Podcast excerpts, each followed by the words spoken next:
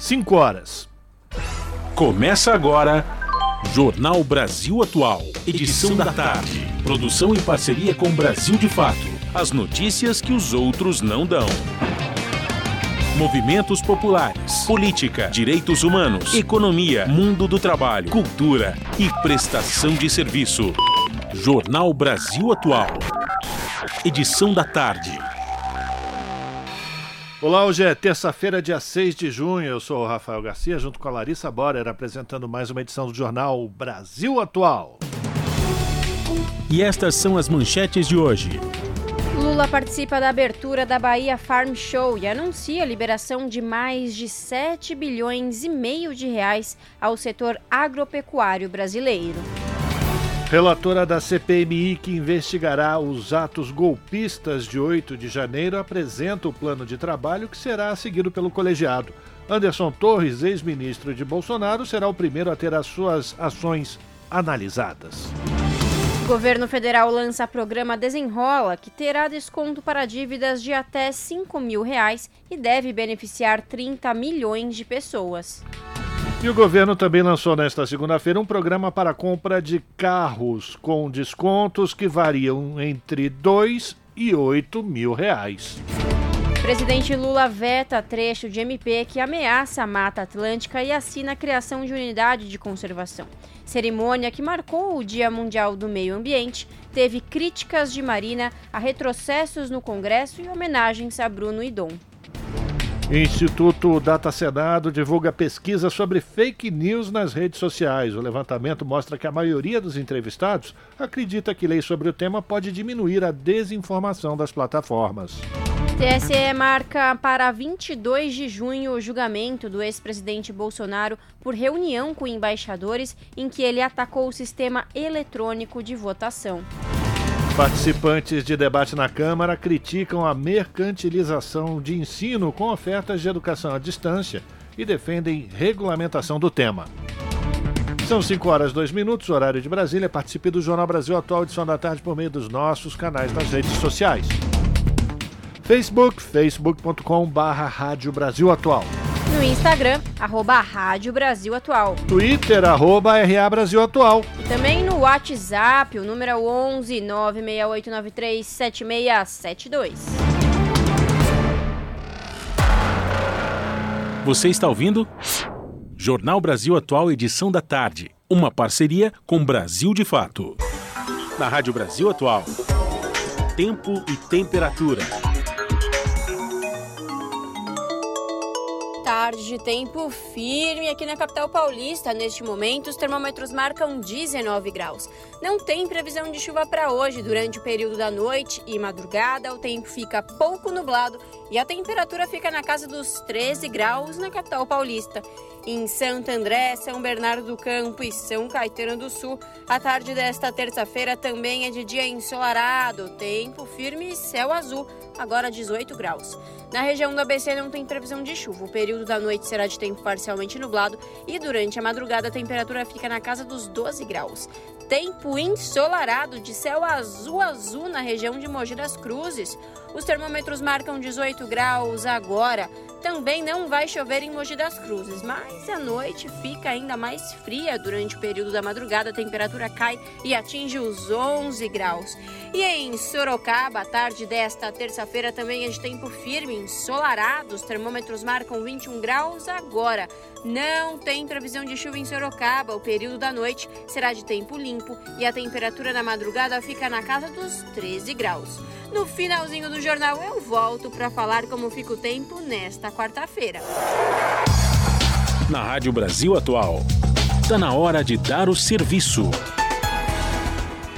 Vamos lá, trânsito aqui na capital, final de tarde dessa terça-feira. A CET informa que são 449 quilômetros de ruas e avenidas com trânsito lento aqui na capital. E para você motorista que tem um carro com placas finais 3 e 4, fica ligado, você não pode mais circular no centro expandido até as 8 da noite. Se você estiver dentro desse perímetro, você pode levar uma multinha para casa. Cuidado então e fique atento.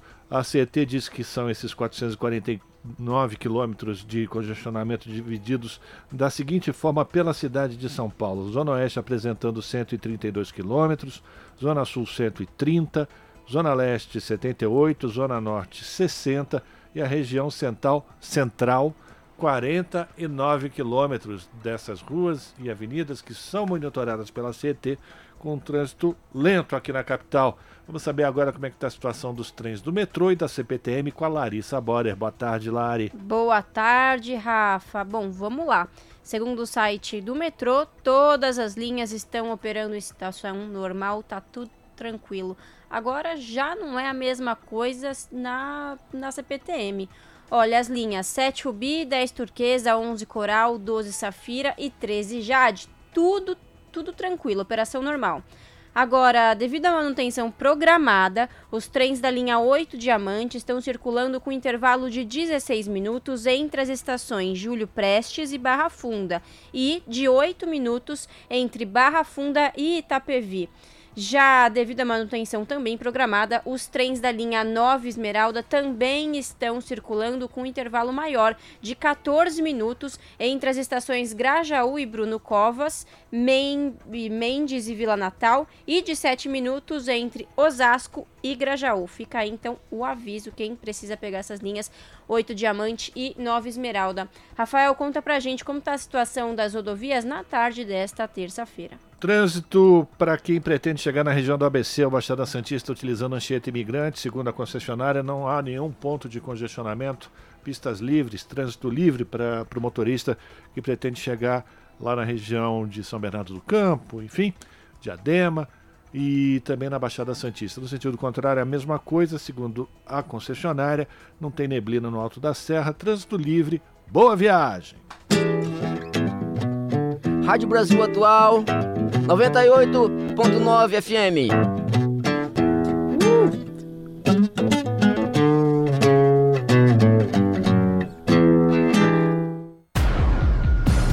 Jornal Brasil Atual. Edição da tarde. 5 horas mais 7 minutos. E a senadora Elisiane Gama, do PSD maranhense, relatora da Comissão Parlamentar Mista de Inquérito, que investigará os atos antidemocráticos do dia 8 de janeiro, apresentou nesta terça-feira o plano de trabalho que será seguido pelo colegiado. De acordo com o documento, a investigação vai começar pela atuação do então ministro da Justiça e Segurança Pública, Anderson Torres, em sua relação com a Polícia Rodoviária Federal no segundo turno das eleições de 2022 e diante das manifestações golpistas ocorridas nas rodovias nacionais logo após o resultado do pleito. Torres é acusado de usar operações da Polícia Rodoviária Federal para dificultar a locomoção de eleitores no Nordeste nos dias de votação. Pelo plano de trabalho, em seguida, a investigação se concentrará na atuação de Anderson Torres como secretário de Segurança Pública do Distrito Federal, nos acontecimentos dos dias 12 e 24 de dezembro, no, acampamento na região do Quartel-General do Exército em Brasília, no planejamento e atuação dos órgãos de segurança pública da União e do Distrito Federal no dia 8 de janeiro. E também foi decidido na reunião de hoje de manhã lá na, no Congresso Nacional, que serão apurados o apagão na execução das medidas de contenção, as manifestações públicas e em redes sociais de agentes políticos contra o resultado das eleições, também a relação do então ajudante de ordens do Jair Bolsonaro, o militar Mauro Cid, com pessoas envolvidas com os atos golpistas, e a atuação dos órgãos das Forças Armadas e sua relação com os acampamentos de manifestantes que foram montados na capital federal. Ao justificar esse plano, a senadora Elisiane Gama argumentou que é preciso conhecer as ações que antecederam o dia 8 de janeiro e deram ensejo à invasão da Praça dos Três Poderes. O relatório apresentado também dá destaque à investigação dos atos dos dias 12 e 24 de dezembro, lá em Brasília. No dia 12, foi a data de diplomação do presidente Lula no Tribunal Superior Eleitoral, manifestantes é, colocaram fogo em veículos, e tentaram invadir a sede da Polícia Federal. No dia 24, foi encontrado um artefato explosivo em um caminhão próximo ao, ao aeroporto lá de Brasília. O plano de trabalho foi aprovado por 18 votos favoráveis e 12 contrários Banco Nacional de Desenvolvimento Econômico e Social anuncia 7 bilhões ao setor agropecuário brasileiro. O anúncio foi feito durante a abertura da 17ª edição do Bahia Farm Show. De acordo com o presidente Lula, o Brasil precisa de agricultura e da indústria. Não há rivalidade.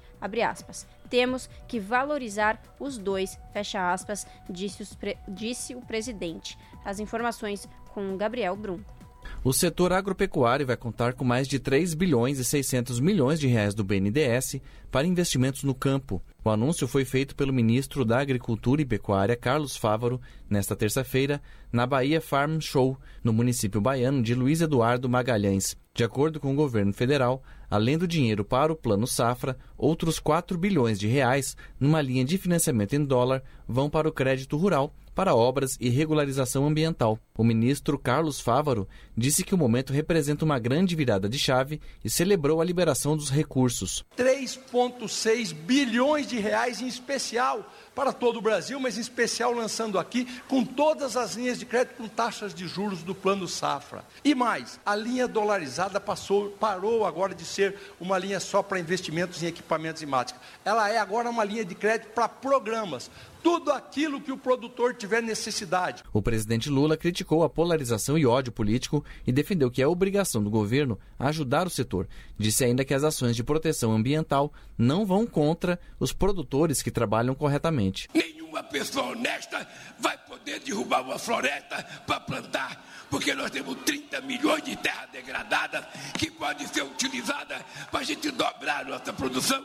Agora, quem quiser agir como bandido, e for desmatar, vai ter que sofrer as penas da lei. O presidente ainda falou que pretende incluir a educação ambiental nas escolas. A expectativa dos organizadores da Bahia Farm Show, considerada uma das maiores feiras agrícolas e de negócios do Norte e do Nordeste, é movimentar mais de 8 bilhões de reais de negócios nessa edição. Da Rádio Nacional em Brasília, Gabriel Brum. São 5 horas e 12 minutos e agora no Jornal Brasil Atual a gente vai falar de apuração de mutretas. Sim, isso mesmo, apuração das mutretas a partir da indicação do presidente da Câmara, Arthur Lira. Ele reservou quase 33 milhões de reais do orçamento secreto em 2021 para a compra de kits de robótica sob investigação da Polícia Federal. Desse total, o governo já liberou 29,7 milhões de reais para o pagamento. A compra desse material pedagógico destinado a escolas de 43 municípios de de Alagoas com necessidades ainda mais básicas, envolve a distribuição de verbas do Fundo Nacional de Desenvolvimento da Educação entre 2019 e 2022. A informação é do jornal Folha de São ou do jornal O Estado de São Paulo, que localizou pagamentos no valor de 17 milhões de reais para os municípios que foram indicados por quem? por Arthur Lira. E esse levantamento é só até agora, viu, gente? Não foi tudo ainda apurado. O Tribunal de Contas da União determinou a anulação de todos os contratos que ainda não foram finalizados. Segundo a Polícia Federal, há superfaturamento e favorecimento para uma única empresa fornecedora, a Megalic Limitada, sendo que essa Megalic Limitada tem um dos sócios, o empresário Edmundo Catunda, que é pai do vereador de Maceió, João Catunda, que por acaso é aliado de Lira. 5 horas mais 13 minutos. E no Dia Mundial do Meio Ambiente, presidente Lula veta trecho de medida provisória que ameaça a Mata Atlântica e assina a criação de unidade de conservação. Cerimônia teve críticas de Marina a retrocessos no Congresso e homenagens a Brum e Dom. Bruno e Dom. Os detalhes com Murilo Pajola. O presidente Lula vetou nesta segunda-feira, Dia Mundial do Meio Ambiente, trecho da medida provisória que enfraquece o combate ao desmatamento na Mata Atlântica. Em solenidade com a ministra do Meio Ambiente e Mudança do Clima, Marina Silva, o petista assinou a criação de uma unidade de conservação. Além disso, ele reafirmou o compromisso do governo com a preservação dos biomas. Editada na gestão Bolsonaro, a medida provisória ficou conhecida como MP da Boiada. Originalmente, o texto apenas prorrogava o prazo para proprietários de terra aderirem ao programa de regularização ambiental. Os deputados, porém, inseriram trechos que fragilizavam mecanismos de preservação, entre eles o fim da obrigatoriedade de estudo prévio de impacto ambiental para empreendimentos econômicos o veto presidencial ainda pode ser derrubado no Congresso. Lula declarou que será lançado em breve o Plano Amazônia Segurança e Soberania, em parceria com os governos estaduais da Amazônia Legal. O objetivo do plano é o combate sem trégua a crimes como vilagem de terras públicas, garimpo, extração de madeira, mineração, caça e pesca ilegais em territórios indígenas, áreas de proteção ambiental e na Amazônia como um todo. Entre os decretos presidenciais assinados na cerimônia estão a criação do Parque Nacional da Serra do Teixeira, na Paraíba, com 61 mil hectares, e a ampliação em 1,8 mil hectares da reserva extrativista Chocoaré, no Mato Grosso. Marina Silva disse que as decisões do Congresso são legítimas, mas criticou a decisão tomada no parlamento de transferir competências de seu ministério a outras pastas. Ela afirmou que as medidas enfraqueceram a política ambiental do governo. Infelizmente, em recente decisão do Congresso Nacional, tivemos um retrocesso e uma reversão dessa sua decisão. É uma decisão que não está em acordo com aquilo que é o fortalecimento do Sistema Nacional do Meio Ambiente, que acatamos, porque na democracia a gente acata as decisões legítimas do Congresso Nacional, mas não posso concordar. Os assassinatos do jornalista Dom Phillips e do indigenista licenciado da FUNAI Bruno Pereira foram lembrados na cerimônia, que contou com a presença das viúvas dos dois. A dupla foi morta por criminosos ambientais que atuam na terra indígena Vale do Javari, a segunda maior do Brasil. Bruno e Dom mereciam e deveriam estar aqui hoje, nesse momento em que eles teriam o governo brasileiro como aliado e não como inimigo ao contrário do que aconteceu nos últimos quatro anos. A melhor maneira de honrá-los é garantir que sua luta não tenha sido em vão. Marina lembrou que Bruno foi exonerado de um cargo de chefia da FUNAI por desempenhar corretamente suas funções e se chocar com a política anti-indígena de Bolsonaro. Essa realidade tornou ainda mais grave, se tornou ainda mais graves nos últimos anos, com criminosos sendo empoderados por representantes do próprio Estado, quando deveriam ser duramente combatidos. De Lábrea, no Amazonas, da Rádio Brasil de Fato, Murilo Pajola. 5 horas e 17 minutos e o Tribunal Superior Eleitoral marca para o dia 22 de junho o julgamento do processo aberto contra o ex-presidente Jair Bolsonaro após a reunião com embaixadores realizada em julho do ano passado no Palácio da Alvorada, em que ele atacou o sistema eletrônico de votação. Se for condenado, Bolsonaro ficará inelegível por oito anos e não poderá disputar as próximas eleições. Na ação, o ex-presidente é acusado de abuso de poder político e uso indevido dos meios de comunicação. Após a realização da reunião do presidente com os embaixadores, o PDT entrou com uma ação de investigação no TSE. Em parecer enviado ao TSE, a Procuradoria-Geral Eleitoral também defendeu a condenação de Bolsonaro. Para o órgão, Bolsonaro divulgou aos embaixadores informações inverídicas sobre o sistema de votação.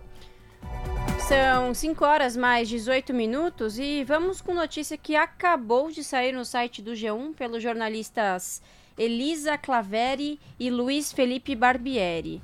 Uh, vamos lá, a mesa diretora da Câmara dos Deputados confirmou nesta terça-feira a decisão do Tribunal Superior Eleitoral de cassar o mandato do deputado Deltan Dallagnol por tentativa de burlar a lei da ficha limpa nas eleições de 2022.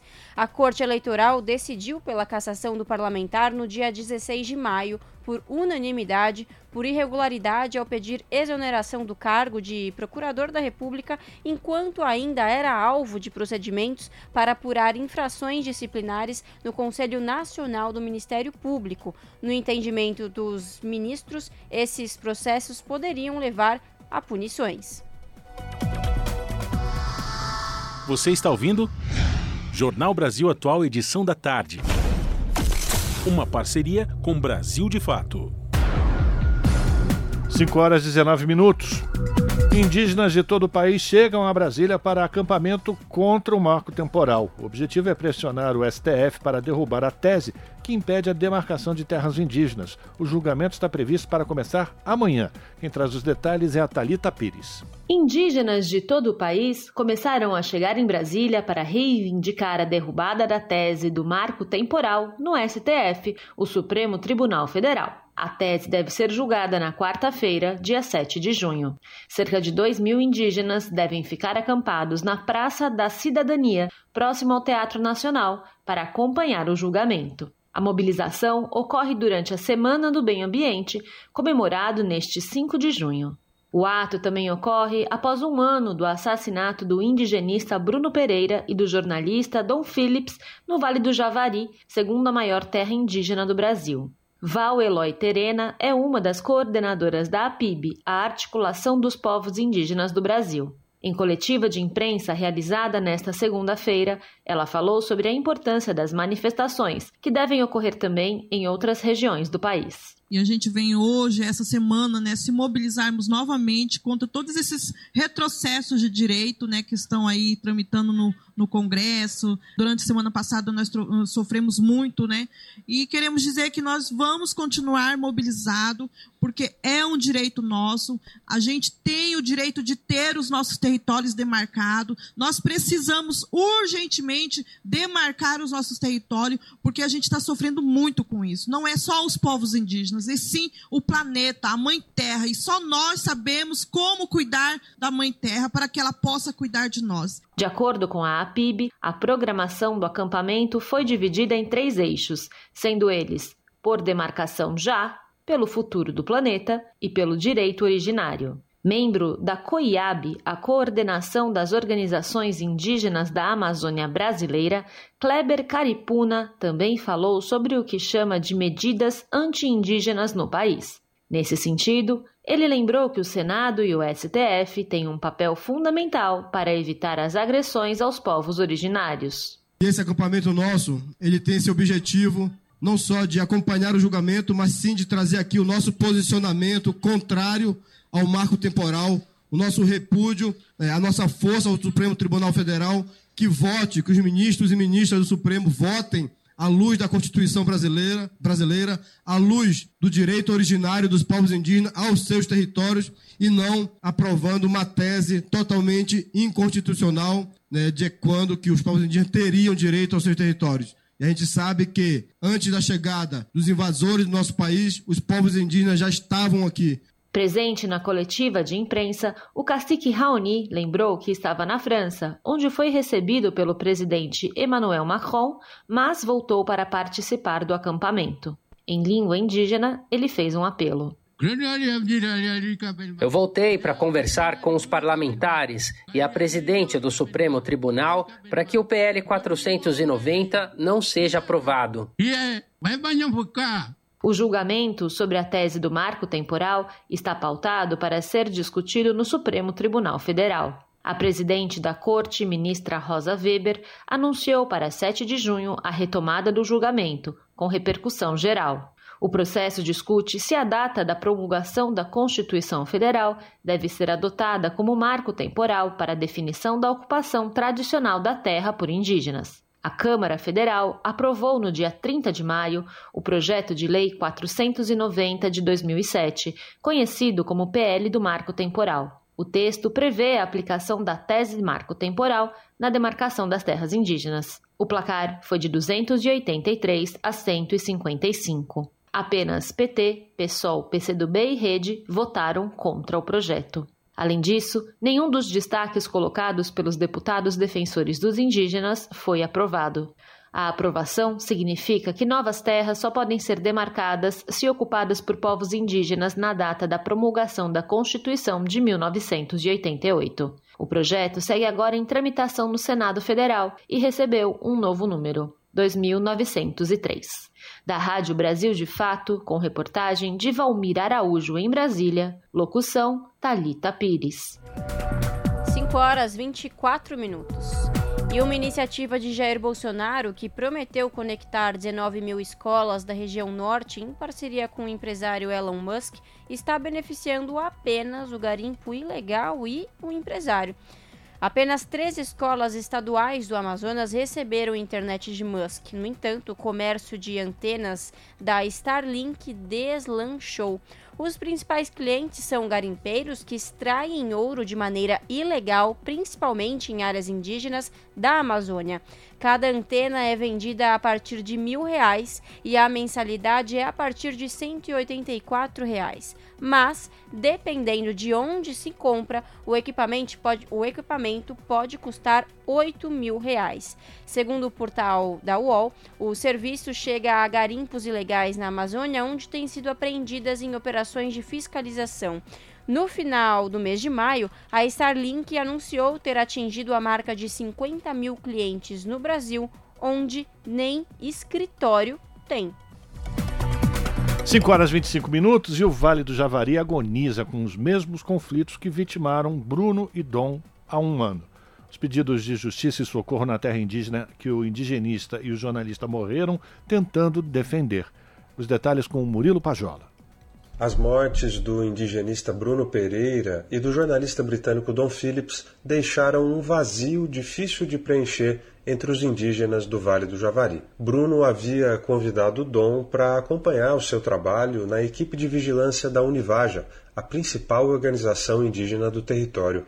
A função do indigenista era treinar os indígenas para levantar informações sobre os invasores e então levá-las à Polícia Federal o projeto de monitoramento territorial era uma esperança para acabar com as constantes invasões de caçadores, pescadores e madeireiros. Em 5 de junho de 2022, o trabalho de Bruno terminou de forma trágica. Dois caciques Canamari, João Abidão e Carioca, relembram a atuação de Bruno. A gente ainda não estamos muito triste ainda com a perda do, do, do Bruno né, era um parceiro nosso que trabalhou muito com a gente.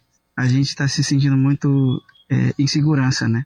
Bruno, sim, ele era FUNAI e queria trabalhar com, com, com indígena, né? Trabalhar brincando e ouvia, ele, ele era muito de ouvir os Canamari. Então a ideia do Bruno era que os, os Canamari tivesse autonomia de fazer a coisa, os próprios indígenas mesmo, seu trabalho, território, educação, então ele era uma pessoa bom. Isso que é FUNAI bom. Segundo a Polícia Federal e o Ministério Público Federal, Bruno e Dom foram mortos por pescadores ilegais que temiam que as informações coletadas pela equipe de vigilância fossem parar nas mãos das autoridades. Com a biodiversidade preservada, a terra indígena Vale do Javari é visada por criminosos ambientais que lucram alto com o comércio ilegal do pirarucu e outras espécies. Essa realidade que o indigenista Bruno Pereira buscava combater persiste no Vale do Javari. O governo Lula prometeu aumentar a presença estatal no território, mas, segundo a Univaja, não foi o que aconteceu. Quem explica é o presidente da organização indígena, Bushi Matiz. A atuação do Estado é, continua na mesma. Nunca vai melhorar e nem vai melhorar. Assim como a FUNAI está subuteado, sem recurso, sem orçamento, não tem equipe para trabalhar. E imagina a presença da Polícia Federal, IBAMA, o Exército, seja o que for de Força Nacional na nossa região. Não vai ter, né? Porque eles trabalham com diário, alguma coisa, entendeu? Então, é, não tem. Essa parte do Estado é ausente, tá? Mas sempre a FUNAI está lá, só a FUNAI, tentando fazer alguma coisa. A FUNAI está presente, mas sem, sem fiscalização, sem monitoramento, não tem equipe, não tem eh, logística, que é embarcações, não tem condições. Mônica Carneiro, sindicalista e servidora da FUNAI, relata a situação atual depois da eleição do presidente Lula, a gente consegue respirar, né? Tira esse clima de assédio, de violência interna dentro da instituição, mas infelizmente a gente tem questões muito sérias dentro da, da FUNAI para reconstruir, principalmente com relação à segurança do trabalho e às condições de trabalho. Né? A gente tem que avançar muito, muito nesse sentido ainda. As investigações das mortes de Bruno e Dom começaram lentas a Polícia Federal mudou três vezes os delegados responsáveis pelo caso, protestos exigiram saber quem mandou matá-los. Seis meses depois do crime, os investigadores confirmaram o que os indígenas diziam desde o começo. Rubem Vilar Coelho, conhecido como Colômbia, foi o mandante dos assassinatos. A Polícia Federal diz que ele tem envolvimento com a pesca ilegal e com o tráfico de drogas. Três pescadores foram acusados de participar diretamente do crime, efetuando os disparos e ocultando os corpos. Em maio, eles voltaram atrás na confissão e agora alegam ter agido em legítima defesa e que Bruno atirou primeiro. Bruno Bechara, advogado da família de Bruno, contesta as alegações. A gente tem, além do relato de diversas pessoas que são capazes de fornecer um contexto da motivação do crime, a gente tem aí também, já está comprovado que o primeiro disparo, por exemplo, atingiu o Bruno pelas costas. Numa perseguição no rio, um tiro pelas costas ser uh, um, um, tiro em legítima defesa me parece um pouco contraditório.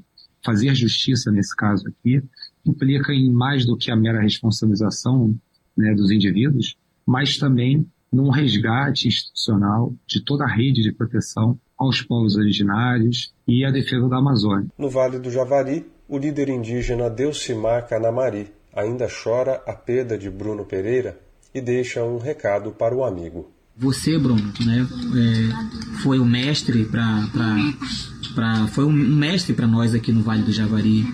Aqui eu quero te agradecer, te homenagear e que sempre se homenageação nunca que vai nunca que acaba não vai acabar porque é, é, é, é nosso mestre é nossa cultura de estar tá assim homenageando digamos isso aí é nosso é o nosso canção é nosso mestre né? então Bruno aqui eu digo assim para você que nunca vai é, é, se ficar triste é, é a, o seu trabalho, tá entendendo? Porque você foi um cara muito corajoso, bastante trabalhadoso, né? E somou muito e morou muito, é, bastantemente com nós povos indígenas aqui do Vale do Javari.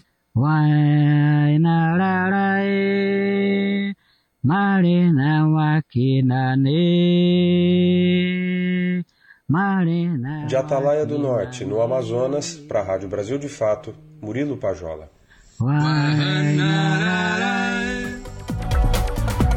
São 5 horas e 31 minutos, Jornal Brasil Atual, edição da tarde, e nós vamos conversar agora com o deputado estadual do Partido dos Trabalhadores, que também é economista e secretário-geral do diretório do PT aqui em São Paulo, Luiz Cláudio Marcolino. Muito boa tarde, Marcolino. Boa tarde e seja bem-vindo aqui ao Jornal Brasil Atual. Tudo bem com você? Boa tarde, Rafa. Tudo bem? Muito obrigado pelo convite. A gente vai falar com o Marcolino. A gente tinha, é, já tinha aqui um, um, tema planejado com o Marcolino, já, em função, inclusive, do Dia Mundial do Meio Ambiente, porque o Marcolino é autor de um projeto que cria uma remuneração para os catadores de São Paulo por serviços ambientais prestados. O Marcolino está, nesse momento, na Assembleia Legislativa, onde estão sendo realizadas diversas votações e acabou de acontecer uma, né, Marcolino? Vamos dar em primeira mão para os nossos ouvintes e as nossas ouvintes o que, é que foi votado e o, e o que foi rejeitado desse projeto do governador de São Paulo, Tarcísio de Freitas? Com certeza, Rafa. Na verdade, é um projeto que a base do governo Tarcísio defende, aqui que é o projeto do Tribunal de Justiça, que ele, que ele pretende ampliar né, as taxas né, cobradas hoje pelo Poder Judiciário. Então, hoje, esse projeto é o projeto número 752 de 2021.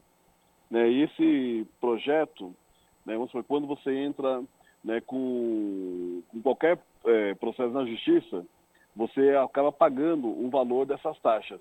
Então, o Tribunal o Justiça estava propondo ampliar essas taxas né, que tanto o trabalhador, as trabalhadoras, né, os comerciantes, né, quando entra né, no, no, processo judicial, né, tem uma taxa que, que você acaba pagando e o governo, junto com o Tribunal de Justiça, queria ampliar né, esse pagamento, aumentar o valor das taxas. E nós conseguimos, né, hoje, no pedido de urgência esse projeto, a bancada vai votar contrário a esse projeto, e hoje era o pedido de urgência. E o governo não conseguiu colocar os 48 deputados suficientes, necessários, para que essa urgência fosse aprovada. Acabamos de derrubar né, essa urgência aqui na Assembleia Legislativa. Ou seja, agora eh, os deputados vão ter que discutir mais, não vai ser aprovado no afogadilho como o governo Tarcísio queria ou, ou desejava que, que, acontecesse, né, eh, Marcolino? Não, com certeza. Inclusive, nós tínhamos proposto que aconteça uma, aconteça uma audiência pública, porque hoje a OAB, né, a maioria dos advogados assuntos conversados, a Associação dos Magistrados, são contrários a esse projeto aqui na Assembleia.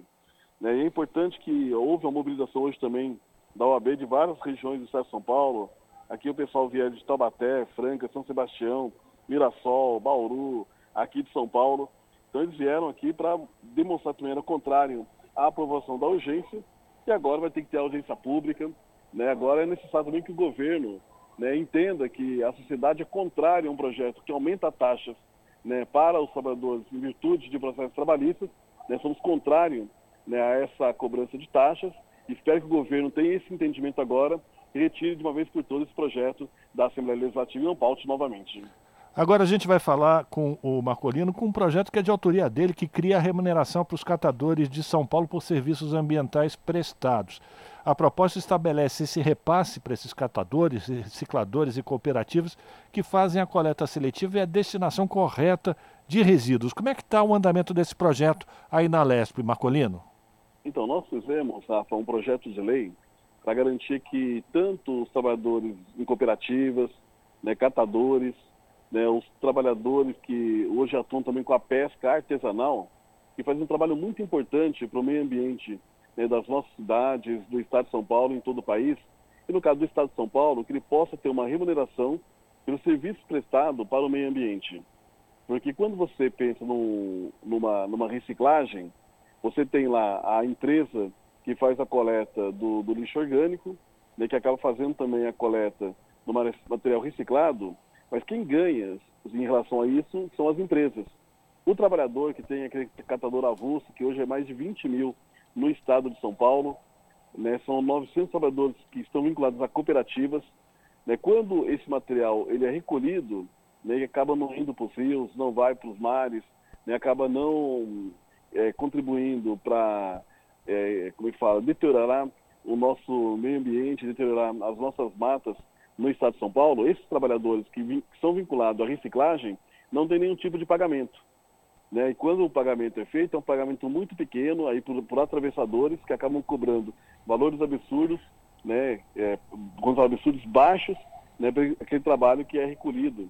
E esse trabalhador, o catador, né? o reciclador, e o pessoal que trabalha com a pesca artesanal, ele faz um trabalho muito importante para o meio ambiente e não tem um pagamento por isso. Então, nosso projeto, que está tramitando agora, ele fizemos uma audiência pública, ele já está na Comissão de Constituição e Justiça, deve passar para as demais comissões aqui da Assembleia Legislativa, mas esperamos que esse projeto seja aprovado o mais rápido possível, né, para fazer justiça aos catadores né, e aos as cooperativas de reciclagem no estado de São Paulo.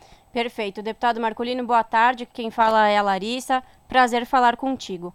E, Marcolino, quero ressaltar aqui uma pesquisa recente feita pela Associação Brasileira do Alumínio, em que mostra que pela primeira vez o Brasil reciclou a mesma quantidade de latas de alumínio que produziu no ano passado, 2022.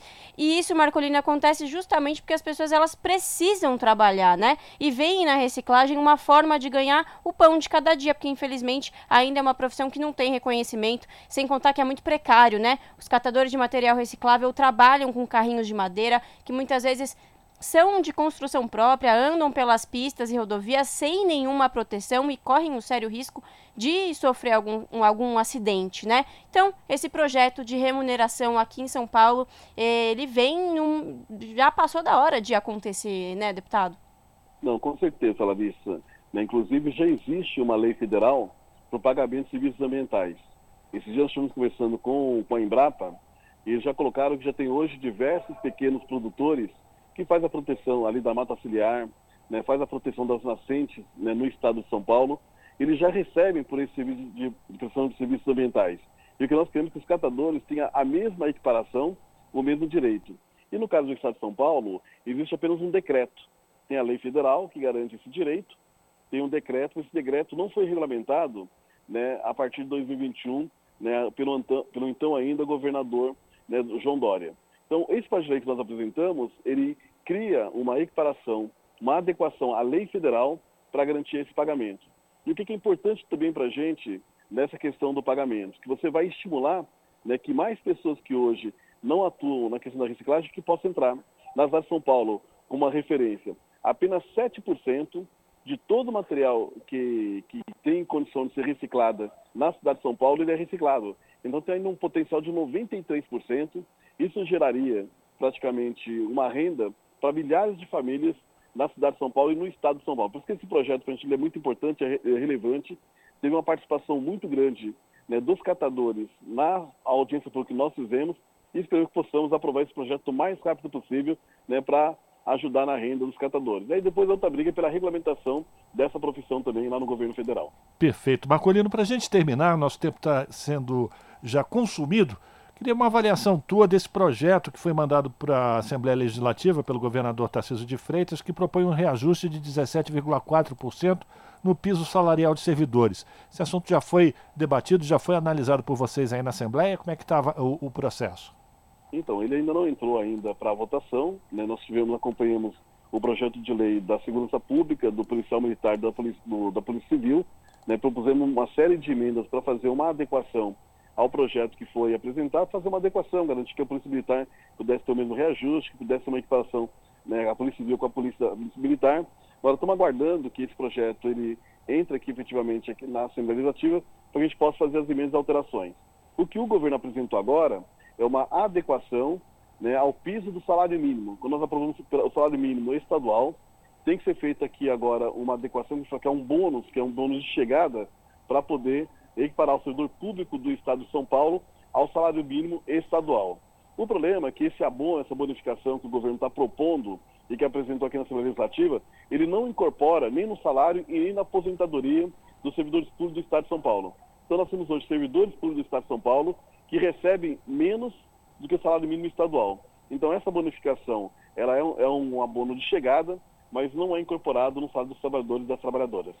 Perfeito. Eu quero agradecer a participação do deputado estadual Luiz Cláudio Marcolino, que é economista, secretário-geral também do Partido dos Trabalhadores no Diretório Paulista da Legenda, pela participação, parabenizar pela sua iniciativa nesse projeto, que pode ajudar muito aqueles que ajudam a manter também a, reciclagem aqui no estado de São Paulo. Sucesso, Marcolino, a gente volta a manter contato.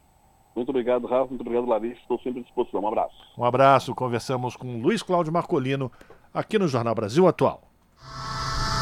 Você está ouvindo? Jornal Brasil Atual, edição da tarde. Uma parceria com Brasil de Fato. 5 horas 42 minutos. Pesquisa do Diese mostra que o preço médio da cesta básica caiu de abril para maio em 11 das 17 capitais avaliadas pelo Instituto. Em relação a igual mês do ano passado, a situação se inverte, com alta em 14 cidades. No acumulado de 2023, são 11 capitais com aumento, de acordo com o levantamento divulgado nesta terça-feira.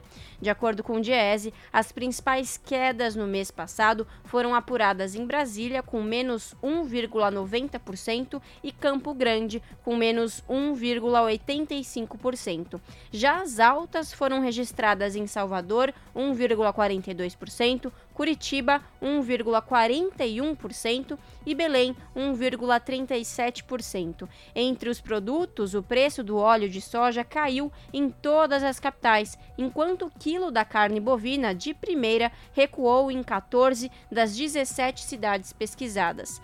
Com o açúcar refinado ocorreu o contrário, com aumento em 14 capitais, assim como o tomate.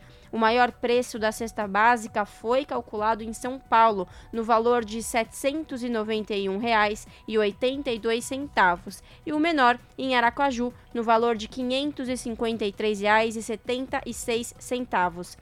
Com base na cesta mais cara de maio, o Diese estimou em R$ 6.652,09 o salário mínimo necessário para as despesas básicas de, de uma família, ou 5,04 vezes o valor do piso oficial. 5 horas e 43 minutos e a Polícia Federal faz operação contra suspeitos de fraudes na compra de criptomoedas. Informações com Gabriel Correia. Polícia Federal realizou uma operação em cinco estados na manhã desta terça-feira contra um esquema fraudulento de compra de criptomoedas na maior plataforma mundial para esse tipo de negociação. Ao todo, 100 policiais cumpriram 26 mandados de busca e apreensão expedidos pela Justiça Federal no Ceará, Bahia, Maranhão, Santa Catarina e São Paulo.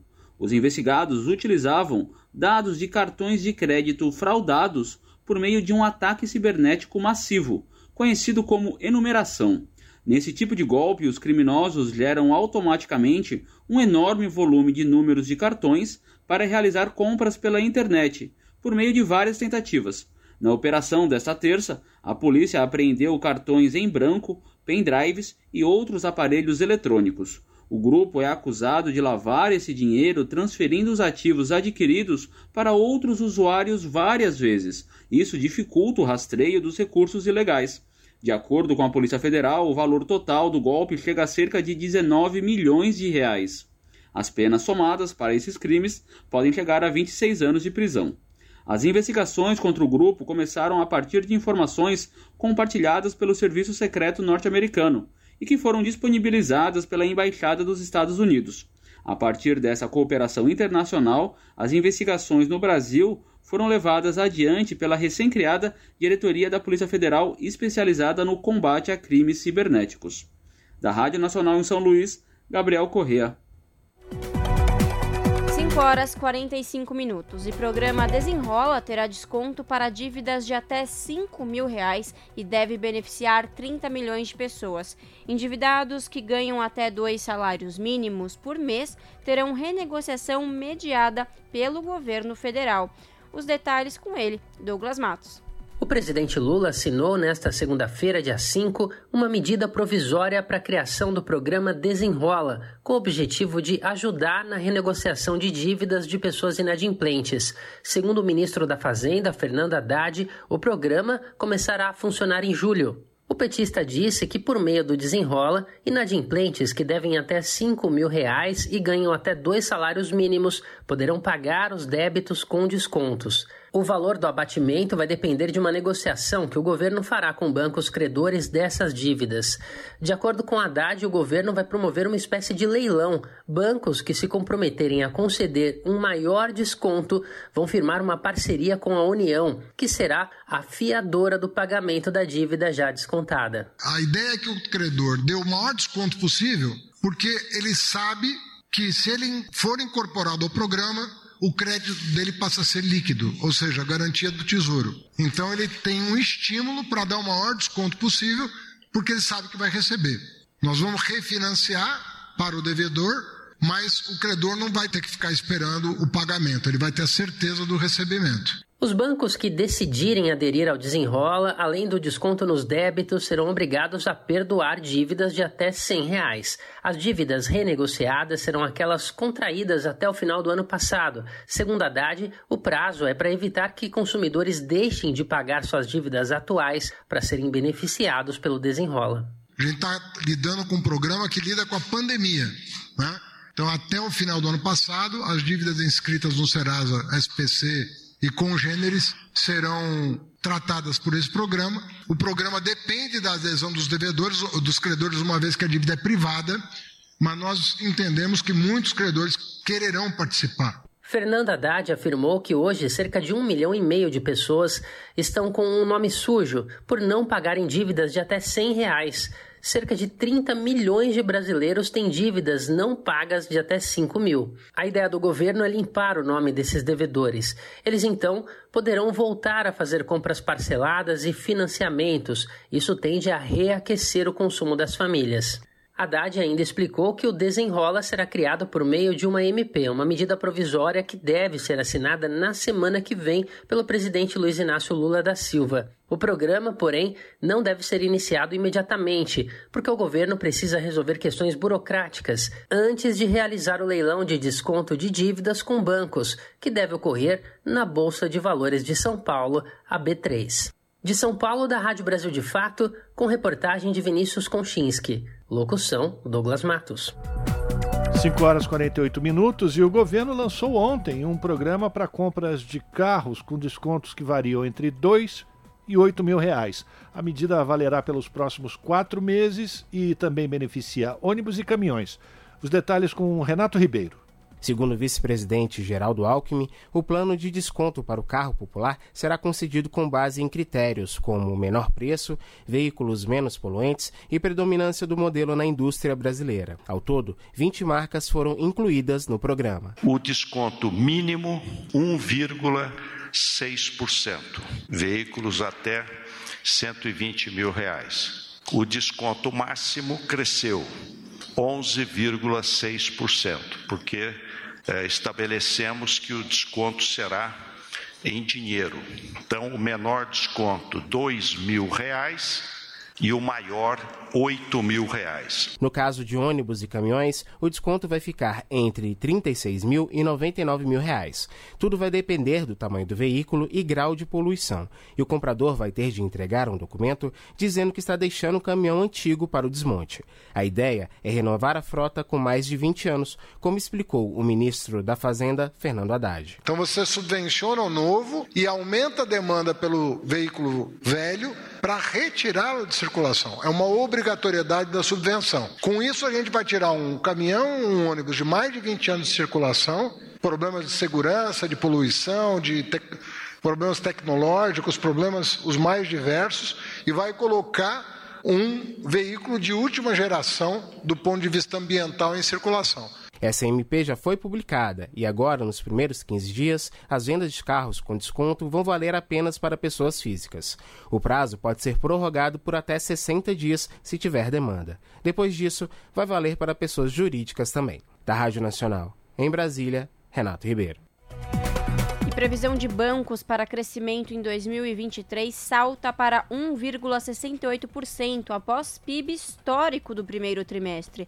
Pesquisa do Banco Central capta mudança brusca em visão do mercado sobre a economia brasileira. Os detalhes com Douglas Matos. O crescimento acima das expectativas da economia nacional no primeiro trimestre deste ano fez analistas do mercado financeiro revisarem de forma brusca as previsões deles sobre o avanço da atividade econômica em 2023. Até a semana passada, os bancos estimavam que o produto interno bruto, o PIB do país, crescesse 1,26%. Agora já estimam que ele vai crescer 1,68%. A revisão foi captada pelo chamado Boletim Focus do Banco Central. O BC, toda semana, ouve analistas de mercado para obter deles a previsão da economia. O PIB é a soma de toda a produção de uma economia durante um período. Ele é o principal indicador da atividade econômica de um país. No primeiro trimestre, o PIB cresceu quase 2%. 1,9% especificamente, a segunda maior alta em 20 anos. Desde janeiro, quando o presidente Lula assumiu a presidência, analistas vinham estimando que o PIB cresceria sempre menos que 1%. Há quatro semanas, pela primeira vez, essa expectativa chegou a 1% e agora já é cerca de 70% maior, chegando, portanto, aos atuais 1,68%. Ao mesmo tempo, a previsão dos bancos para a inflação no país vem caindo. Hoje é de 5,69% ao final do ano. Para Pedro Faria, economista e pesquisador do CEDEPLAR, o Centro de Desenvolvimento e Planejamento Regional da Faculdade de Ciências Econômicas da Universidade Federal de Minas Gerais, é inegável que a economia nacional está se aquecendo. Ela deve crescer ainda mais sob os efeitos dos programas do novo governo, como Bolsa Família ou Minha Casa Minha Vida. Faria ressaltou que os bancos tendem a subestimar o crescimento do PIB durante o governo Lula por discordâncias dos analistas sobre políticas adotadas pela equipe econômica.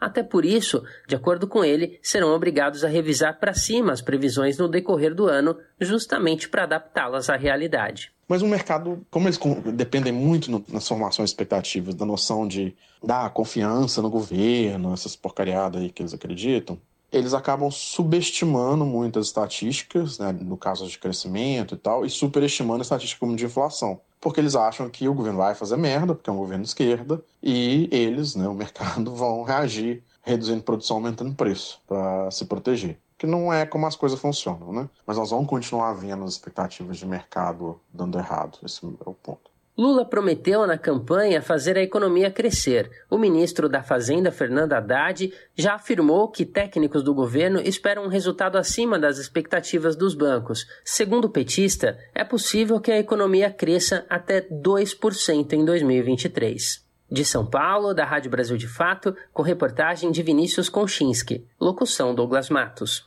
As notícias que os outros não dão.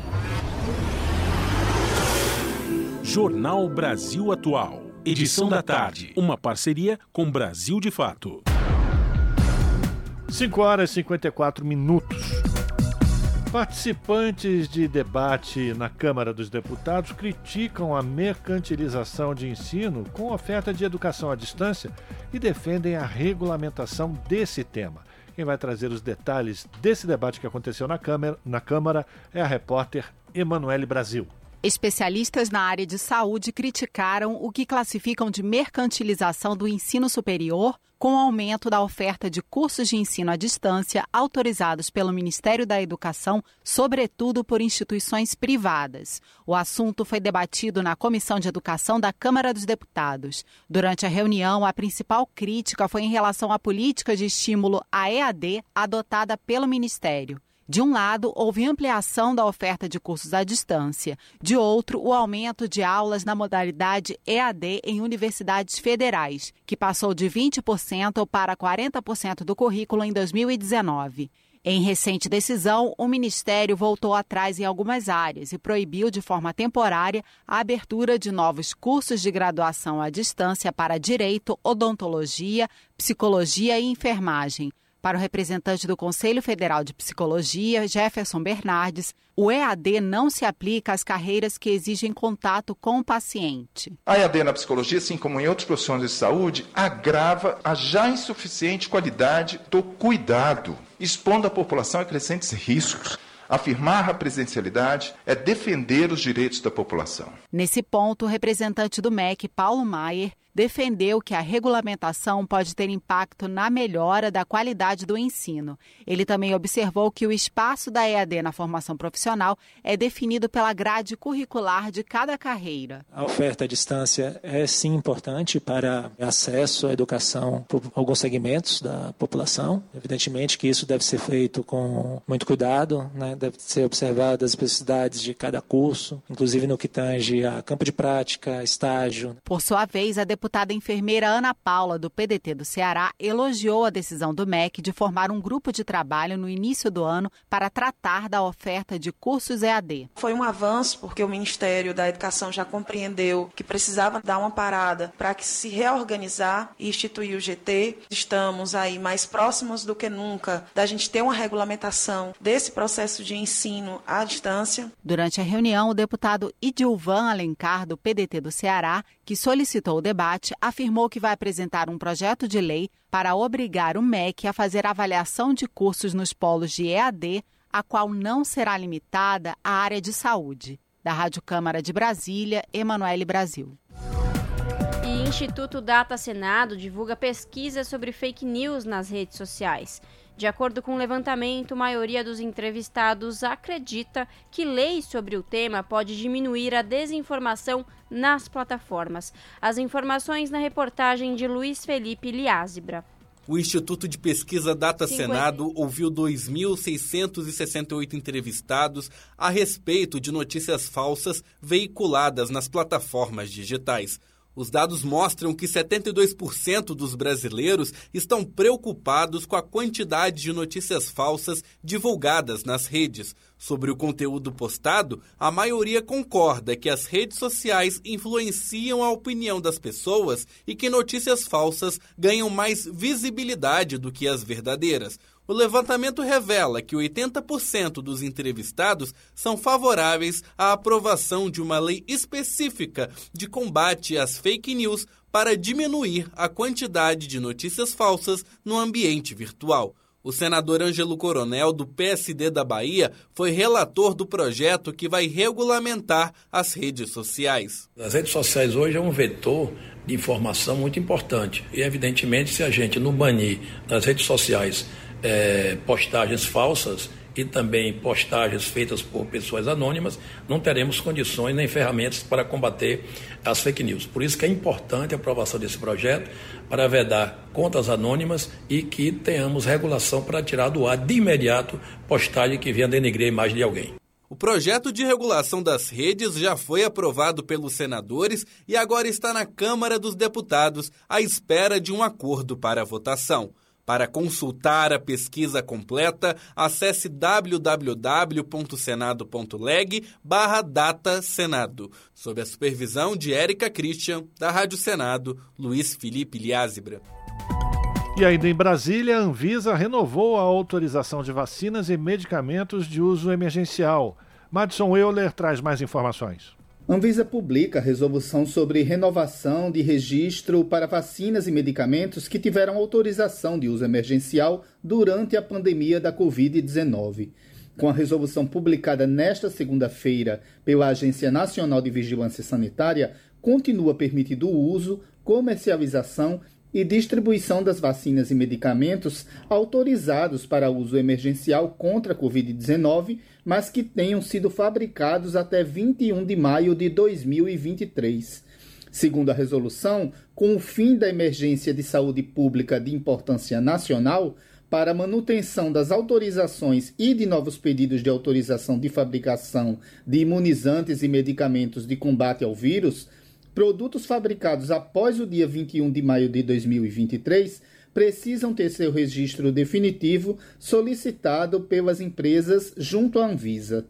Dos medicamentos e vacinas aprovados para uso emergencial, três já possuem pedido de registro em análise na agência: a Coronavac, a vacina bivalente da farmacêutica Pfizer, que protege contra as cepas subvariantes Omicron BA 4 e BA5 e o medicamento Paxlovid.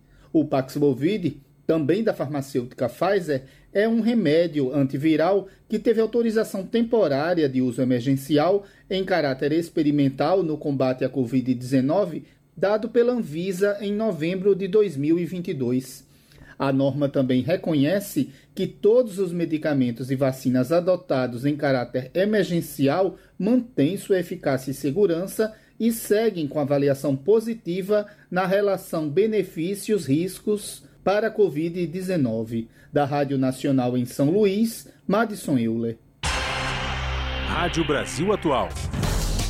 Para sugestões e comentários, entre em contato conosco por e-mail redação@jornalbrasilatual.com.br ou WhatsApp DDD 11 96893 7672. Acompanhe a nossa programação também pelo site redebrasilatual.com.br. Seis horas, um minuto. Na ONU, o secretário-geral apresenta propostas de reformas para enfrentar os desafios globais. Antônio Guterres diz que o Produto Interno Bruto, PIB, deve ser revisto como base de políticas e que o crescimento econômico não considera estragos ambientais. As informações direto da ONU News em Nova York. O secretário-geral da ONU, Antônio Guterres, apresentou nesta segunda-feira três relatórios dos temas previstos numa série de propostas, conhecida como Nossa Agenda Comum, que reflete sua visão para as próximas décadas. Guterres fez recomendações para a reforma da arquitetura financeira global, bem como a reavaliação do uso do produto interno bruto como medida para direcionar políticas sociais e uma visão para a cooperação no avanço tecnológico. GDP tells us the cost of everything and the value of nothing. Our world is not a gigantic corporation. Financial decisions should be based on more than a snapshot of profit and loss. O secretário-geral afirma que o PIB diz o custo de tudo e o valor de nada. Ele afirma que o mundo não é uma corporação gigantesca e, por isso, as decisões financeiras devem ser baseadas em mais do que ganhos e perdas. Para Guterres, o modelo financeiro atual não representa mais as necessidades do mundo. O líder da ONU disse que a pandemia de Covid-19 foi um teste para esse sistema, que falhou em proteger e recuperar países em desenvolvimento. O chefe das Nações Unidas pediu uma resposta estrutural com uma nova arquitetura financeira mais resiliente e equitativa.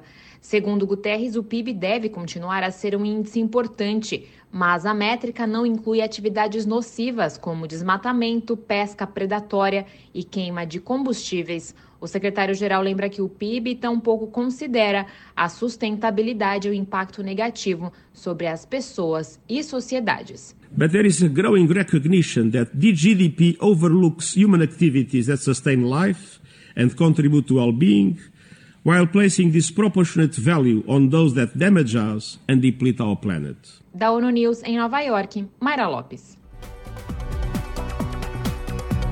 E agora, no Jornal Brasil Atual, vamos conversar com Vitor Nuzzi, que é repórter do portal da Rede Brasil Atual, redebrasilatual.com.br. Oi, Vitor, bem-vindo, boa tarde, tudo bem? Olá, Larissa, boa tarde, tudo bem? Como você aí? Tô bem também, obrigada. Vitor, vamos lá, qual é o destaque do portal da Rede Brasil Atual que você traz hoje para os ouvintes do jornal? Então, Larissa, a gente fez um registro aqui da, da abertura da conferência da Organização Internacional do Trabalho, né, da OIT, que, que começou ontem, né, na segunda-feira, lá em Genebra, que é a sede da OIT, e vai até o próximo dia 16. Né? Então, é um o evento, o evento mais importante é, do mundo do trabalho mundialmente. E como é, como é o formato da OEP, é um evento tripartite, ou seja, com representantes do, dos governos, são 187 é, estados membros da OIT, dos trabalhadores e dos empresários. Né? Então, esse, como repetir, esse evento começou ontem, no dia 5, e vai até o dia 16, aí com vários temas na pauta para serem discutidos, entre eles né, com destaque para a disparidade, a grande disparidade econômica entre mundial, né? Que não é um, infelizmente não é um problema só brasileiro, né? É um problema global, essa diferença de, de, de, de salário, de condição de vida, né? E foi até inclusive o, o tema abordado na, na abertura do evento. Perfeito, Vitor. E o que, que você pode destacar? Como que foi essa primeira, essa abertura, né, da centésima décima primeira conferência da OIT? Então, Larissa, na, na abertura, o, né, tradicionalmente fala o diretor-geral da, da, da, OIT, no caso Gilbert Humboldt, e, e, aliás, é o primeiro africano a, a exercer esse cargo diretor-geral, que é o principal cargo da OIT. Ele foi eleito no ano passado e já foi primeiro-ministro de Togo. Né? Então é também uma, é, até de certa forma, uma mudança né, do, de viés ali, porque a gente sempre teve a, e tem os órgãos, os órgãos ligados às Nações Unidas de uma forma geral muito é, voltados aí para a Europa. Né? Então isso foi um, uma mudança interessante de sinal e teve inclusive apoio dos países em desenvolvimento. E ele, ele enfatizou isso, Larissa, essa questão da agenda social. Ela precisa estar presente em todo mundo, né, pra, né, em, todo, em todos os locais, né, instâncias, seja local, seja regional, seja global, para combater exatamente o que a gente vinha falando, das, das disparidades econômicas que só crescem em todo mundo. Né? Como falamos no começo, não é um problema só brasileiro, né? é um problema global, essa crescente desigualdade social. E é isso, né, Vitor? Vivemos em um mundo hiperconectado, onde as demandas de trabalho estão constantemente mudando e, ao mesmo tempo, existem aí os, subempre... os subempregos, né? A desvalorização dos trabalhos e, e, o aumento da pobreza, que faz com que, infelizmente, exista o trabalho escravo e tem gente que se submete a isso porque precisa comer, né? Ou seja, tratar desse assunto de justiça social, de agenda social, nunca foi tão importante. É verdade, Larissa, tem toda a razão. E no relatório anterior, aí no começo do ano, a própria OIT é, falou sobre isso, né? Como a economia, uma economia fraca, muita gente é obrigada a aceitar empregos ruins, né? A gente conhece bem essa realidade. E a estimativa para este ano, inclusive, é que o número de desempregados no mundo chegue a 208 milhões de pessoas. Isso, né, sem contar, como você já falou, o subemprego, os salários ruins, é, as pessoas, a grande quantidade de pessoas abaixo da linha da pobreza e o trabalho análogo à escravidão, que é uma outra consequência da pobreza e A OIT estima que a gente tenha 50 milhões de pessoas nessa situação. Então, como você vê, os desafios são muito grandes. Sim. E Vitor, conta pra gente, representando o Brasil, quem estará nessa, nessa conferência? O, o Brasil escalou dois ministros que foram, eu não sei dizer ainda se eles já estão ou, já, ou estão indo para lá, que é o, é o Luiz Marinho, do Trabalho, do Emprego, e o Silvio de Almeida, do Direitos Humanos. O que mostra também uma certa mudança de, de, de, de de pensamento, né? O, o, Brasil uns anos atrás foi meio patinho feio, né? Meio vilão nas conferências do OIT, com denúncia de é, desrespeito a direitos trabalhistas, a normas internacionais. Aparentemente está querendo mostrar que tá, é, tem uma outra visão a respeito disso, né? O representante dos empregadores é o, é, vai ser o presidente da CNC, da Confederação do Comércio, e o José Roberto Tadros, pelos trabalhadores, a bancada dos trabalhadores terá como delegado o secretário de Relações Internacionais da CUT, Antônio Lisboa. É uma pessoa com né, bastante experiência, que está há muito tempo nessa área internacional representando o movimento sindical brasileiro. São, é, são temas que dizem respeito a gente, né? São, é, é uma discussão que nós temos aqui, né? Proteção social, é, linha da pobreza, emprego, né, desafios que estão aqui, né, muito presentes no Brasil, que inclusive começou a discutir uma revisão, não, não, não o, fim, né, mas uma revisão da reforma trabalhista de 2017. Ontem mesmo o Brasil instalou um grupo de trabalho para discutir é, uma regulamentação do trabalho com aplicativos, né? Então, é uma discussão muito presente que diz respeito ao nosso dia a dia. Tá aí. O mundo muda e a gente tem que mudar junto, tentando sempre ser da forma mais justa para todos, né, Vitor? É isso. Para conferir na íntegra essa reportagem e ter acesso a outros conteúdos, acesse o site do portal redebrasilatual.com.br. Vitor, muito obrigada e até a próxima. Até a próxima, Larissa. Um abraço para você e para os ouvintes da rádio. Esse é o Jornal Brasil Atual, edição da tarde. Uma parceria com Brasil de Fato. Agora 6 horas 11 minutos. A Polícia Federal cumpriu o mandado de busca e apreensão na residência em Florianópolis do desembargador Jorge Luiz Borba, do Tribunal de Justiça de Santa Catarina. Ele é alvo de investigação sob suspeita de manter uma trabalhadora doméstica em condições análogas à escravidão. De acordo com informações do Ministério Público Federal, a trabalhadora é surda e muda, está há mais de 20 anos na casa do magistrado e nunca recebeu salário ou qualquer outra verba trabalhista. Além de não receber salário, muito menos ter carteira assinada, a doméstica também seria submetida a condições materiais de vida degradantes, tendo ainda negada assistência à saúde pelo desembargador e sua esposa. Ela também nunca recebeu instrução formal e não mantém vínculos sociais conforme as investigações. Segundo o Ministério Público, na decisão que determinou a medida cautelar, já foi autorizado o resgate da trabalhadora e a emissão das guias para a quitação das verbas trabalhistas devidas. 18 horas 12 minutos.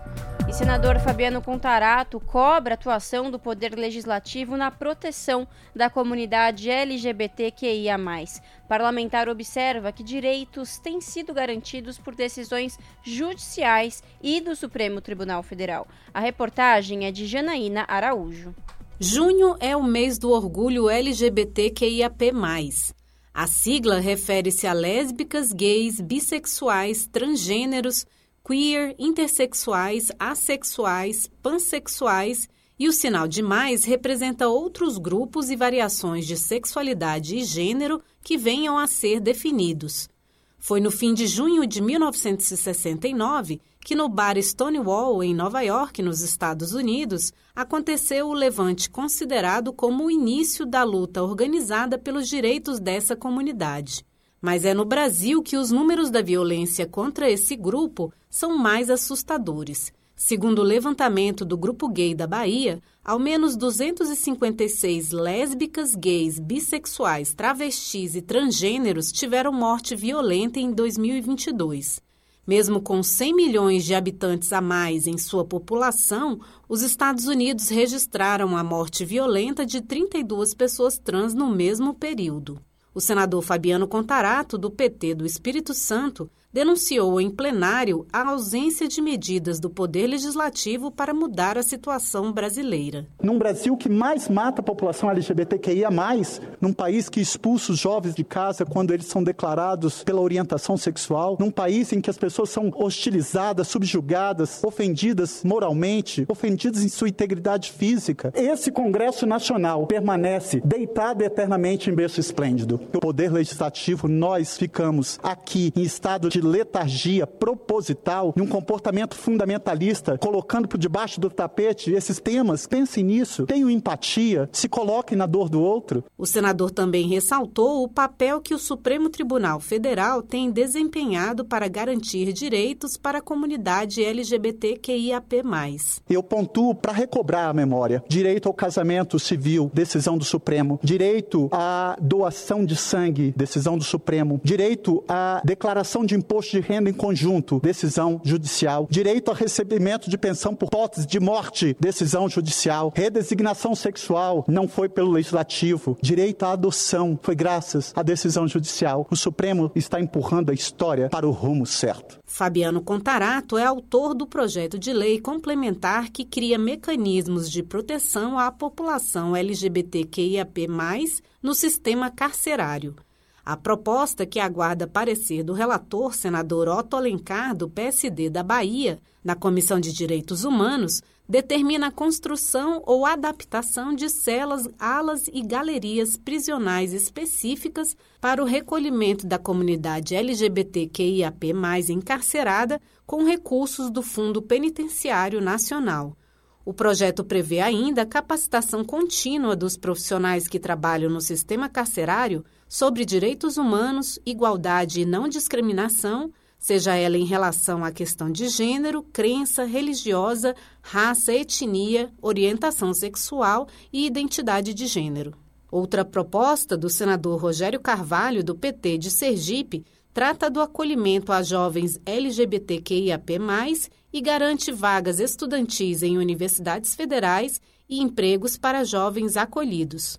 Segundo o projeto, que aguarda designação de relator na Comissão de Constituição e Justiça, as casas de acolhimento das vítimas de violência LGBTQIAP+, devem ser mantidas pelo governo por meio do Sistema Único de Assistência Social e poderão receber jovens entre 18 e 21 anos em situação de vulnerabilidade que foram afastados compulsoriamente do convívio familiar por motivo de discriminação de gênero ou de orientação sexual. Da Rádio Senado, Janaína Araújo. Agora são 18 horas 16 minutos. E o levantamento da plataforma Fogo Cruzado mostra o impacto da violência armada no dia a dia de professores e alunos no Rio de Janeiro. Na região metropolitana, em pouco mais de 70 dias de aulas, já foram registrados 673 tiroteios, quase 70% deles ocorreram próximo a escolas que tiveram o funcionamento afetado pelos confrontos.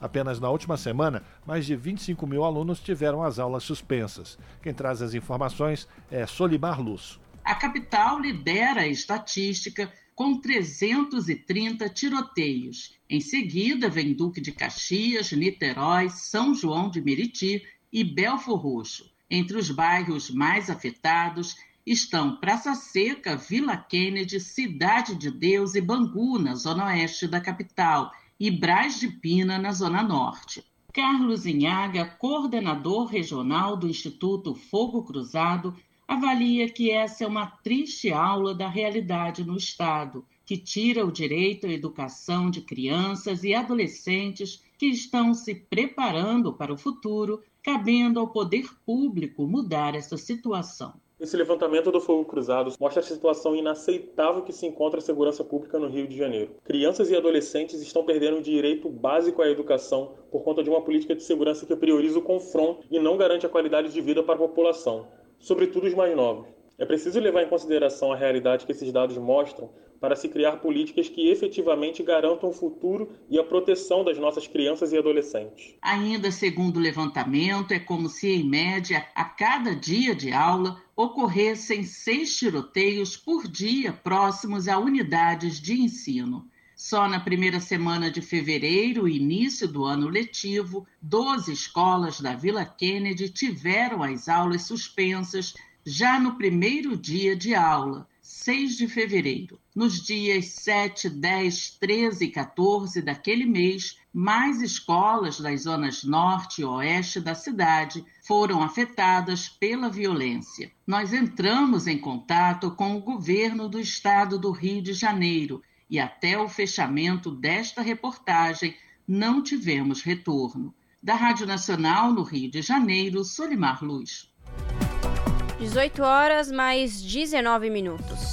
E Câmara discute projeto que aumenta banco de informações sobre condenados por crimes contra mulheres. A proposta já passou por uma comissão, como informa a repórter Suzana Pereira.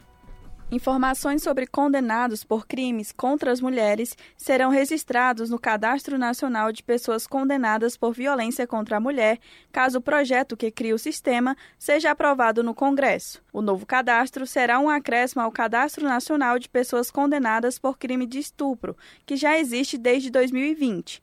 Os dois sistemas deverão estruturar informações sobre qualquer tipo de violência contra mulheres. Relator da proposta na Comissão de Segurança Pública e Combate ao Crime Organizado da Câmara, onde o projeto já foi aprovado, o deputado Felipe Beccari, do União de São Paulo, comenta a maior amplitude do cadastro. O cadastro existente trata exclusivamente dos condenados por crimes de estupro na medida em que este novo cadastro tratará também dos condenados por crimes de feminicídio, estupro, estupro de vulnerável, lesão corporal praticada contra a mulher e perseguição contra a mulher, além da violência psicológica contra a mulher. De acordo com o texto, os cadastros devem conter, no mínimo, as seguintes informações sobre as pessoas condenadas: características físicas, identificação do perfil genético, caso já tenha sido colhido, fotos, CPF, local de moradia, atividade laboral desenvolvida nos últimos três anos, nos casos de livramento condicional, perfil sociocultural, como idade, sexo, raça ou etnia, profissão e escolaridade. Informações sobre eventuais reincidências dos condenados também deverão ser registradas. A proposta bloqueia a divulgação das informações contidas nos cadastros para particulares. Quando o condenado terminar de cumprir a pena, seus dados devem ser retirados automaticamente do sistema. Segundo o texto, os cadastros serão mantidos e regulamentados pelo Conselho Nacional de Justiça. O projeto de lei que cria o Cadastro Nacional de Pessoas Condenadas por Violência contra a Mulher precisa ser aprovado nas comissões de Defesa dos Direitos da Mulher e de Constituição e Justiça da Câmara antes de ir ao plenário. Da Rádio Câmara de Brasília, Maria Suzana Pereira. Você está ouvindo? Jornal Brasil Atual, edição da tarde. Uma parceria com Brasil de Fato. 18 horas 21 minutos. A agência da ONU adverte que ciclo de vida do plástico precisa ser repensado. Segundo o Programa das Nações Unidas para o Meio Ambiente, o uso nocivo do material tem impacto na saúde humana e crise climática. Da ONU News em Nova York, as informações com Mayra Lopes. O Programa das Nações Unidas para o Meio Ambiente afirma que a relação das pessoas com o plástico precisa mudar. Segundo a agência, o uso do material está danificando a natureza, criando riscos à saúde e agravando a crise climática. Um ambicioso tratado global sobre plásticos é a principal aposta para vencer a poluição. Até o final de 2024, é esperado que os países concluam a negociação de um acordo global para acabar com a poluição plástica. A decisão foi adotada na quinta sessão da Assembleia das Nações Unidas para o Meio Ambiente, em março de 2022. A resolução foi aclamada como o pacto ambiental multilateral mais importante desde o Acordo de Paris sobre mudanças climáticas. As decisões tomadas durante essas negociações podem transformar radicalmente a forma como se produz, consome e se descarta plásticos, já que o objetivo é desenvolver um instrumento internacional juridicamente vinculativo sobre a poluição plástica, inclusive no ambiente marinho. Da ONU News em Nova York, Mayra Lopes.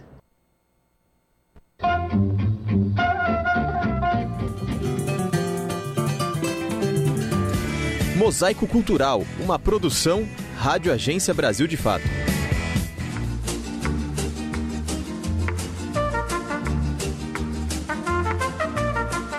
No espaço ritual do baile surge a dança do samba rock, uma prática essencialmente paulistana. Marcos William Penteado, o Marquinhos, dança desde a infância. O palco eram suas reuniões familiares. Hoje, ele e a companheira Camila Camargo Rocha expandem a cultura do samba rock juntos, dando aulas. O professor de dança conta por que se apaixonou pelo ritmo tinha algumas divisões assim de ritmos, né? Que é um ritmo black com muita inspiração assim do, da, da, cultura americana.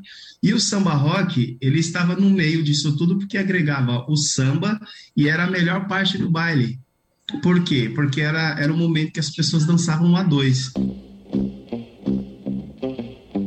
No final da década de 50, excluídos do circuito cultural, a população negra paulistana organizava uma mistura urbana de samba, bossa nova, com rock e o jazz norte-americano. Esse estilo único de dança de salão é praticado há várias gerações em clubes, casas noturnas e centros culturais da cidade de São Paulo, como explica a professora Camila. Quando a gente olha somente para música, para o tipo de música samba rock, muita gente conhece, né? É muito popular, são músicas que atingiram o Brasil inteiro. Agora, quando a gente olha para a dança samba rock, é, muitas pessoas não conhecem o estilo de se dançar, a forma de se dançar. Às vezes a pessoa dança até um sambinha no pé, dança às vezes uma gafieira lá no Rio. É nos bailes de samba rock que surge pela primeira vez a figura do discotecário, que iria ser chamado futuramente de DJ. Seu Oswaldo está entre os primeiros DJs da história brasileira.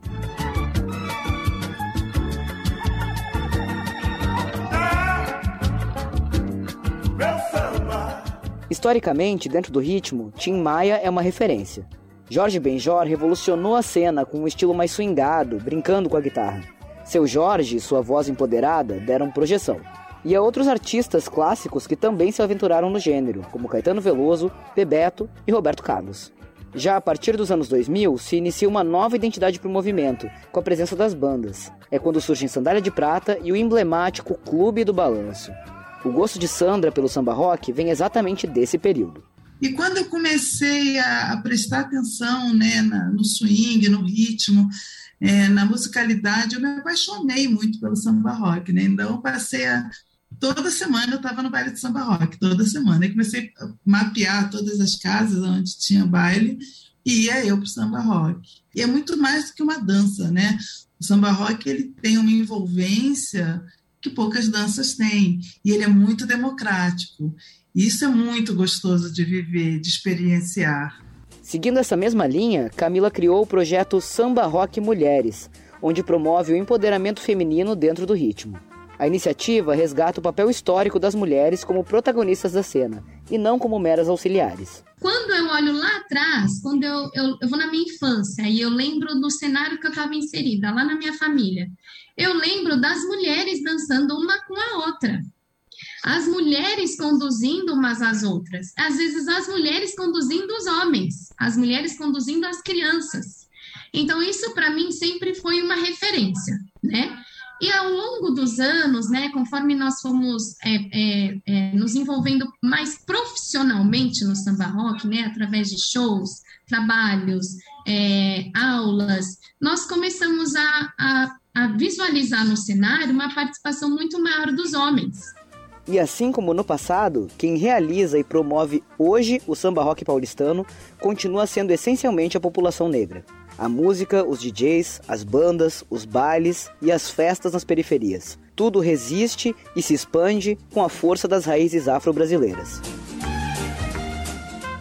Do Rio de Janeiro, da Rádio Brasil de Fato, com reportagem de Pedro Estropaçolas, locução Caio Maia.